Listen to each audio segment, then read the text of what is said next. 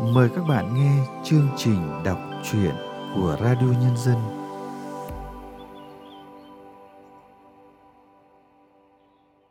Các bạn thân mến, trong chương trình đọc truyện hôm nay, Radio Nhân dân xin gửi tới các bạn truyện ngắn Sớm Mai Thoang Thoảng của nhà văn Nia Thanh Mai qua giọng đọc Vân An. Xin mời các bạn cùng theo dõi.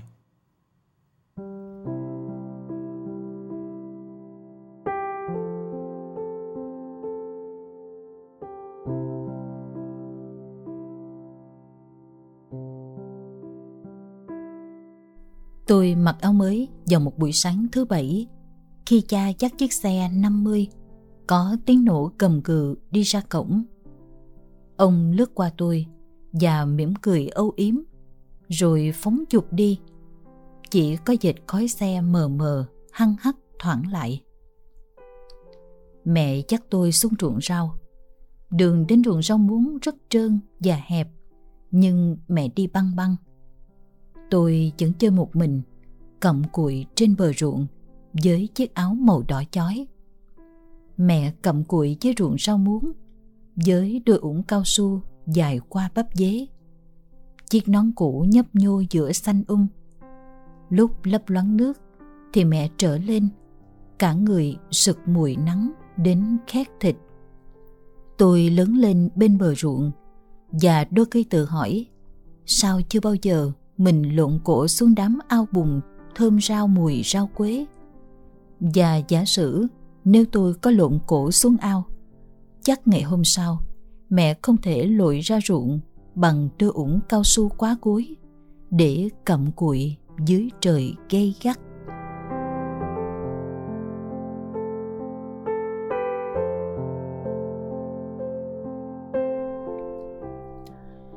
Một vài lúc nào đó, tôi nghĩ cha không phải là một người bình thường. Ông vừa cười với tôi âu yếm, nhưng quay lưng lại, có thể ném vào mặt mẹ tôi cái thúng, cái mẹt, bà để quên với sàn nước. Mẹ rất hay quên, ngày nào cũng quên cái gì đó, vật gì đó, hay việc gì đó. Những khi quên, mẹ lặng lặng đi tìm kiếm, khuôn mặt nhợt nhạt và nín lặng nghe cha nổi cấu, Cha không cho mẹ con tôi qua lại nhà ai, kể cả nhà cậu Út, cách nhà tôi 13 bước chân. Thậm chí cha cũng không muốn cho mẹ sang nhà bà ngoại non cây số. Cha hầm hừ khi cậu mợ sang nhà. Cậu giận, mợ giận, rồi họ hàng giận. Nhất là họ thấy mẹ tôi thụt lùi sau cánh cửa không phản ứng gì. Đổi lại, ông mua cho tôi nhiều đồ chơi Kể cả những thứ tôi không bao giờ thích, ông vẫn treo đầy nhà. Mẹ không có bạn, tôi cũng không có bạn. Hai mẹ con cầm cụi chơi với nhau. Cha bảo thương tôi, ngay cả khi ngày ngật trong cơn say không đi nổi vào nhà. Ông vẫn lặp đi lặp lại câu nói cũ kỹ ấy. Chỉ có điều tôi không muốn đáp lại cái tình thương của cha dù ông cặm cụi ở ruộng rau từ 2 giờ sáng. Khi mùa rau cần, ông thức giấc lúc 1 giờ sáng mà không cần đồng hồ báo thức. Ông dắt đống rau cần lên bờ, chân lũng chủm nước dưới ánh sáng mờ mờ của bóng đèn compact. Mẹ tôi vừa vũ lá héo, vừa bó cần thoăn thoắt.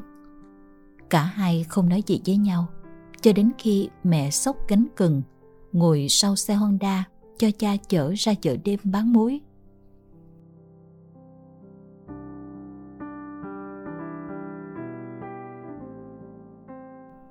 Tôi không thương cha vì chứng kiến cảnh mẹ khóc phía bên hông nhà.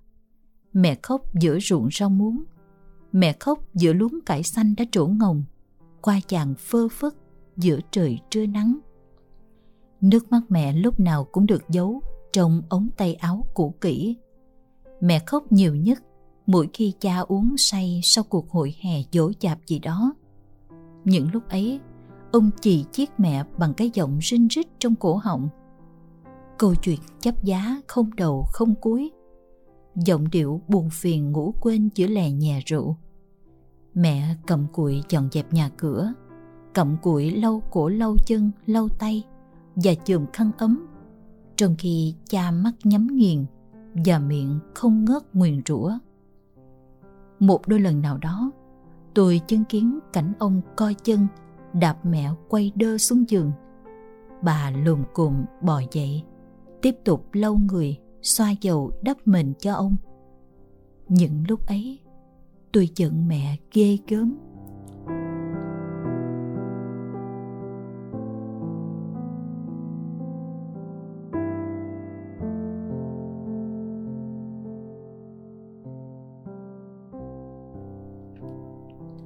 Một ngày tháng năm, cha đưa về nhà một người lạ.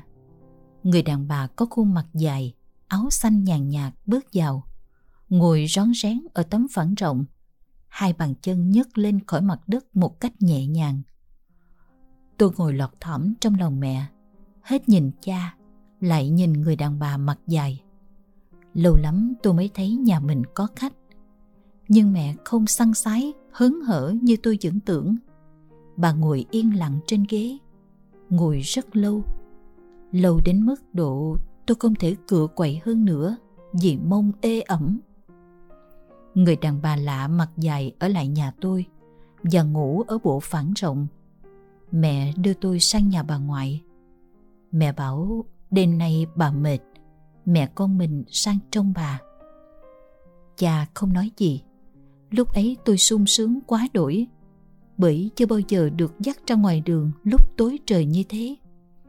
Đoạn đường sang nhà bà ngoại sụp sùi nước mắt của mẹ và bước nhảy chân sáo của tôi.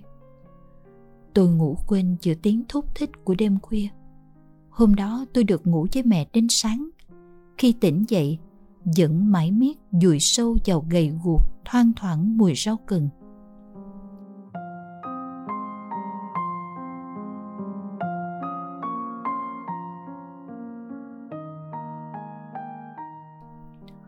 Tôi không thích việc tối nào cũng sang nhà bà ngoại. Người đàn bà mặt dài không còn trục rè, ngồi ở góc phản nữa. Bà ấy ngồi ngoài sân, tẩn mẫn xếp rau chào sọt và nhẩm đếm tiền. Người đàn bà mặt dài thường nhìn mẹ dắt tôi ra khỏi nhà bằng một đôi mắt lạ, lúc bối rối, lúc ngại ngần, rồi sau đó là bình thản. Rồi một buổi sớm mai, bà ngoại thức tôi dậy bằng đôi tay run. Cậu mợ ngồi bên cạnh. Tất cả những đồ đạc ở góc tủ gỗ cũ kỹ của bà chỉ còn lại một khoảng nhỏ. Quần áo, búp bê tóc que que của tôi, đồ đạc của mẹ biến mất. Mẹ đi đâu? Mẹ bỏ đi rồi xin à? Đi đâu? Bà không biết, cậu không biết, mợ không biết. Đáp lại sự dãy dụa khóc lóc của tôi là khuôn mặt nhợt nhạt xanh xám của cha. Ông đến từ bao giờ? Không ai nhìn cha ngoại trừ tôi. Ông né tránh ánh mắt ngơ ngác đầy giận dữ của tôi. Hình như lâu lắm rồi tôi mới thấy ông cúi gầm mặt như vậy. Cúi để nhìn máy bằng chân to bè, nứt nẻ. Cha năn nỉ tôi rất lâu, nhưng tôi không chịu theo ông về nhà nơi có người đàn bà mặt dài đang lặt lá héo rau cần ngoài sân. Cha rớm nước mắt. Mặt, tôi ở lại với bà ngoại. Có lẽ mẹ sẽ về vào sáng mai, sáng kia hay ngày nào đó sớm thôi.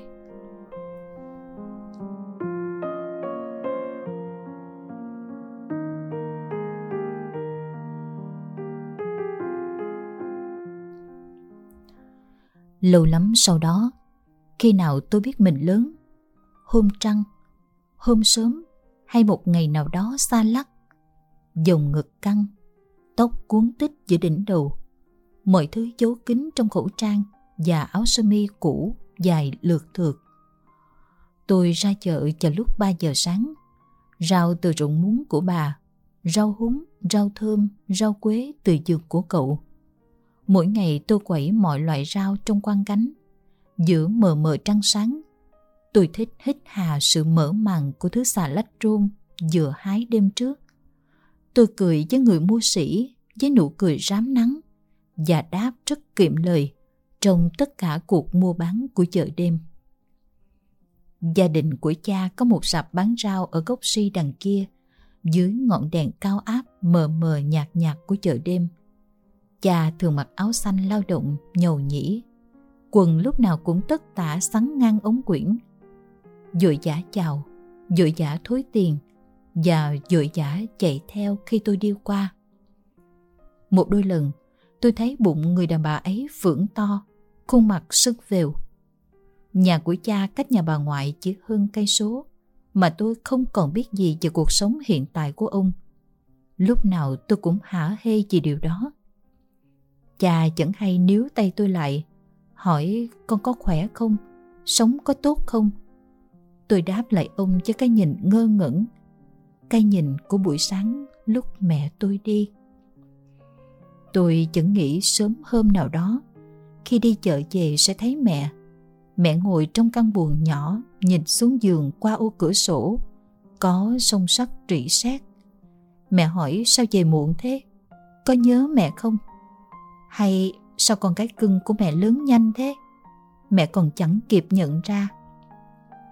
Cũng sớm hôm nào đó, mẹ sẽ lội xuống ruộng muống, bảo lâu không xuống ruộng, nhớ mùi bùn quá con gái à. Rồi sau đó, sau đó...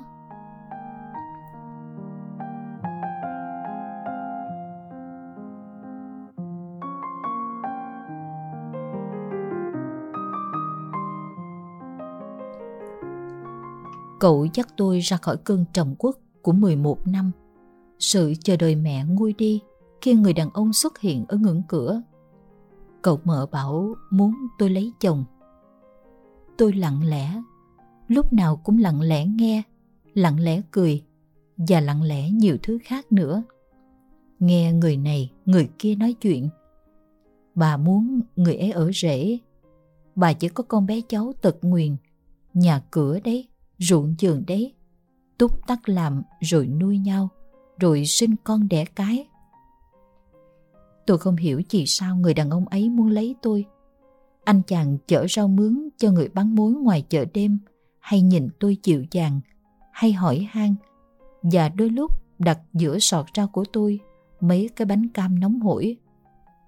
Tôi khóc nơi bậc thềm cuối cùng xuống ruộng. Tôi cũng muốn lấy chồng nhưng bao giờ mẹ về nhìn con gái lên xe qua. Tôi không lên xe qua vì không có cuộc rước dâu nào. Người đàn ông kề nhẫn, có đôi mắt ấm, một cô cha mẹ, sống trong căn phòng mướn 500.000 đồng một tháng, trở thành chồng của tôi sau bữa cơm nho nhỏ. Cô dâu nhỏ xíu, váy dài, chân ngắn nên váy quét đất. Bà ngoại sung sướng Cậu và mợ nhét phong bì dày cụm vào lòng bàn tay đẫm mồ hôi của tôi. Cha đến sớm. Trong buổi lễ cha tiên, ông cho tôi nhiều thứ. Kiền đeo cổ, vòng đeo tay, những tay trái tay phải. Cha dịu dàng. Cha không thể bù đắp cho con xin à. Còn giận cha thì bỏ qua cho cha con nha. Tôi không nghĩ mình còn giận ông cũng có khi tôi nhìn thấy tóc ông lơ phơ quá. Cũng có khi tôi nhìn thấy thân hình ông quắt queo và sặc sụa mùi rượu quá. Cũng có khi vì tôi thấy giận mẹ nhiều hơn. Mẹ của tôi mãi miết với cuộc diễn chinh nào đó. Mẹ của tôi không thèm quay về để nhìn tôi lấy chồng. Tôi gục lên vai chồng nức nở. Bao giờ mẹ về, em sẽ đóng cổng, không cho bà vào nhà.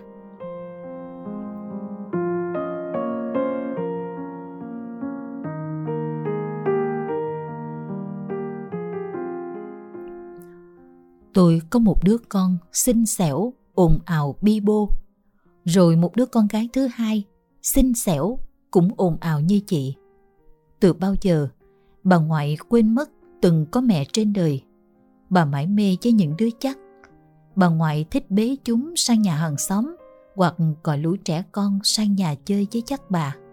Nhà lúc nào cũng ngổn ngang đồ chơi trẻ con, ồn ào. Tôi quanh quẩn với con cái sáng đút cháo, trưa đút cơm, dỗ dành cười nói. những khi đi ngang qua nhà cha, bọn trẻ con mặt dài, tóc que nắng, ngồi yên lặng trên ghế, trên xích đu trên bậc thềm hiên nhà hanh nắng chơi đồ hàng. Bán rau, người đàn bà mặt dài lặt rau héo, bó rau muống ở đúng cái ghế con giữa sân như 11 năm trước xa lơ xa lắc. Chúng chơi với nhau, lẳng lặng như mẹ chơi đồ hàng với tôi của ngày não ngày nào. Chồng chạy sóc ngửa vào nhà, hối hả bảo tôi mặc áo khoác. Để làm gì? Đi với anh. Anh nghĩ nhìn thấy mẹ của em. Nhưng anh đã từng nhìn thấy mẹ tôi bao giờ đâu. Tôi ngơ ngác, nhưng vẫn bươn bả chạy theo anh. Mũ bảo hiểm cài mãi không được, vì mọi thứ trong tôi run rẩy. Nếu không phải đó là mẹ, nếu người đàn bà anh nhìn thấy là mẹ của tôi, tôi sẽ khóc, sẽ mừng, sẽ cuốn quýt ôm chầm lấy bà. Rồi sao nữa? Mọi thứ trở nên buốt và lạnh, như hơi sương sớm hai bên đường, sộc vào mũi, vào mắt. Tôi bám chặt lấy càng xe, cũng không nghĩ bàn tay khi siết vào nhau thì đâu đến buốt ốc. Người đàn bà tóc búi thoăn thoắt giặt lông gà, giữa ngổn ngang lồng gà lồng dịch, đanh đá cười sặc. gian hàng ngung ngút khói sặc mùi cất gà, ồn ào tiếng gà thét lên khi bị cứa cổ, tiếng gà quát quát sau nhát dao gọn.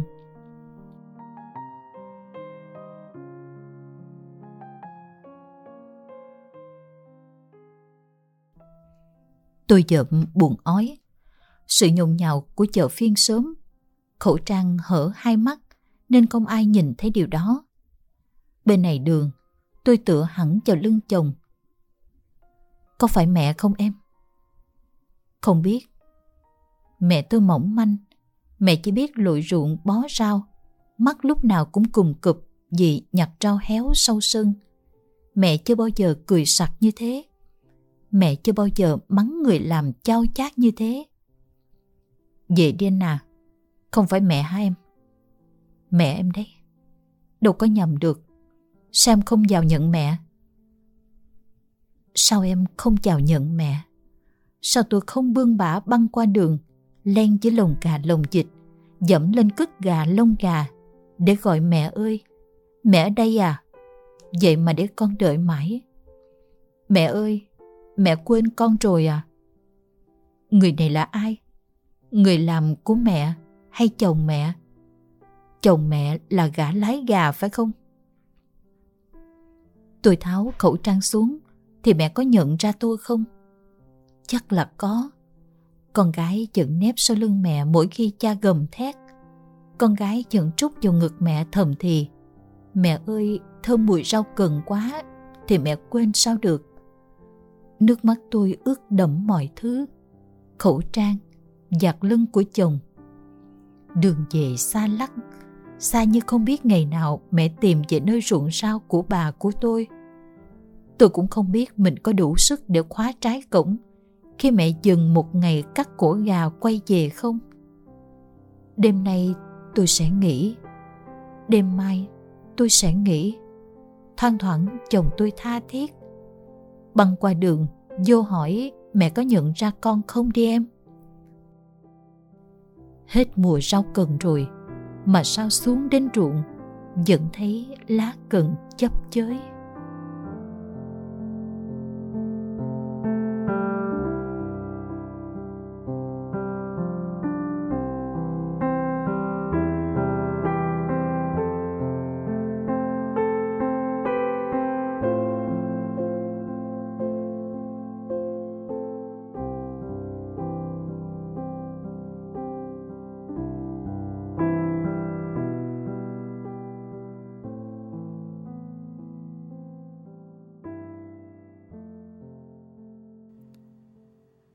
Các bạn vừa nghe xong chuyện ngắn Sớm mai thoang thoảng của Nia Thanh Mai qua giọng đọc Vân An. Sau đây, chúng tôi mời các bạn nghe nhận xét của nhà văn Đỗ Bích Thúy về tác phẩm này. Nia Thanh Mai là một tác giả người dân tộc ED. Cô sinh ra, lớn lên, trưởng thành đều chỉ gắn bó với một vùng đất là Buôn Ma Thuột. Nia Thanh Mai viết truyện ngắn, trưởng thành với truyện ngắn, từng đoạt giải thưởng truyện ngắn của tạp chí văn nghệ quân đội. Chuyện của Nê Thanh Mai không chỉ viết về vùng văn hóa ED, mà cô còn viết rộng ra nhiều đề tài khác. Chuyện của Mai rất nữ tính. Sớm Mai thoang thoảng là một chuyện ngắn thấm đẫm nỗi buồn. Bi kịch gia đình thì có bao giờ vui, luôn đầy cay đắng, muộn phiền, khổ đau, thương tổn. Nhân vật tôi của Mai trong sớm Mai thoang thoảng trải qua một tuổi thơ trong một gia đình đổ vỡ. Một sự đổ vỡ không được lý giải mà để độc giả tự suy đoán, nhưng đôi khi người ta cũng chẳng cần phải trả lời quá rõ ràng cho một nỗi đau kéo quá dài, quá lâu, quá ám ảnh. Cô gái theo mẹ về bà ngoại nhường cha cho một người phụ nữ khác. Rồi mẹ lại bỏ nhà đi để cô lại với bà và cậu mợ càng lớn cô càng khó tha thứ cho cha và mẹ khi họ đều sống một cuộc sống riêng và để mặc cô bên lề cuộc đời cái nỗi đau khổ ấy cứ ngày một lớn dần lên bù lại, cuộc đời u buồn của cô cũng có lúc sáng lên. Đấy là khi cô lấy chồng. Một chàng trai nghèo, mồ côi, thương cô thật lòng. Cô vẫn ở với bà ngoại, sinh hai đứa con. Nhưng vui đấy cũng buồn đấy. Cái nỗi buồn vì mẹ không quay về. Và cha có một cuộc sống khác, với người vợ mới và những đứa bé khác, trong chính cái không gian mà cô đã lớn lên. Như một cái hố đen cứ há hoác, cứ nuốt chửng những ngày tháng dài của cô niềm hạnh phúc thì thật mong manh quá chuyện kết lửng lơ một cách kết thúc hợp lý đối với chuyện ngắn này Nia Thanh Mai thể hiện là một cây bút viết chắc chắn, điềm tĩnh, làm chủ được tình huống chuyện, ngôn ngữ giản dị, chân thành, lôi cuốn. Chương trình đọc truyện của Radio Nhân dân hôm nay xin được tạm dừng tại đây. Hẹn gặp lại các bạn vào chương trình sau. Thân ái, chào tạm biệt các bạn.